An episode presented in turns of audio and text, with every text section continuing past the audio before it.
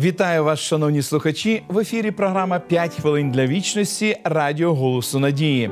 З вами її ведучий Володимир Гриневич. В книзі Дія апостолів у 20 розділі записані слова, сказані апостолом Павлом. Я вам усе показав, що працюючи так, треба поміч давати слабим та пам'ятати слова Господа Ісуса, бо Він сам проказав блаженніше давати, ніж брати.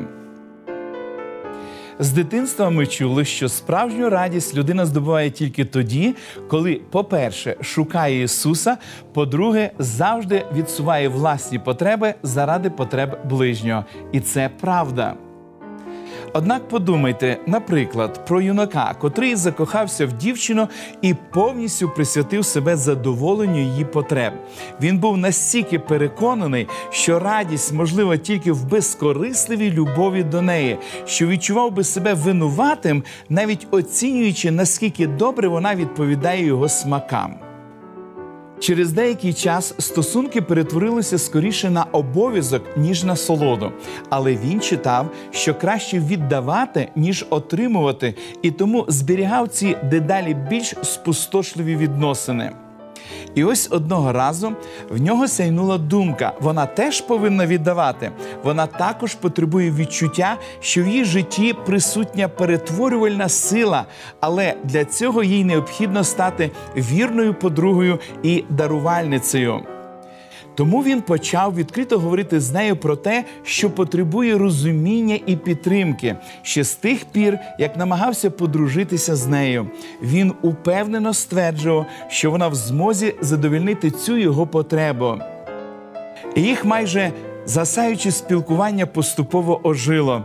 Найкращі відносини це відносини, що ґрунтуються на взаємності, коли ми усвідомлюємо, що даруємо один одному необхідне і є благословенням один для одного. Це означає, що ми використовуємо даний Богом потенціал приносити іншому радість і зцілення.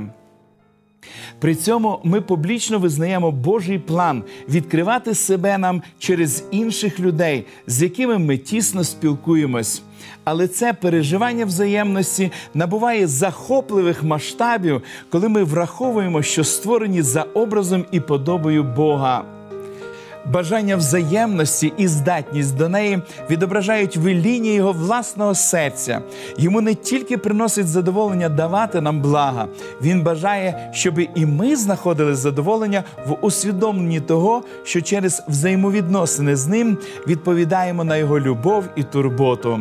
Слова про те, що краще давати, ніж отримувати, як і раніше, правдиві.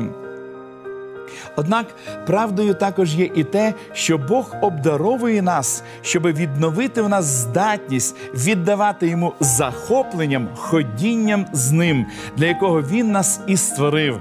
Помолимось. Дорогий наш Небесний Отець, ми безмежно вдячні Тобі за те, що Ти сьогодні закликаєш нас ділитися всім тим, чим ти нас наділив. Благослови, Господи, нас і допоможи нам проявляти завжди дух щедрості і благослови наших телеглядачів, щоб вони також могли ділитися тим, що отримують від Тебе. Прибудь, Господи, завжди з нами і прослався у наших стосунках в ім'я Ісуса Христа, молитва наша. Амінь. Не забувайте, що потрібно ділитися завжди з тим, чим Бог вас наділив. Вашій увазі пропонуємо цікавий курс біблійних уроків Нове життя. Ви можете отримати їх, зателефонувавши нам за номером телефону 0800 30 20 20 або написавши на електронну адресу biblesobachkahope.ua. Нехай благословить вас Бог. До побачення.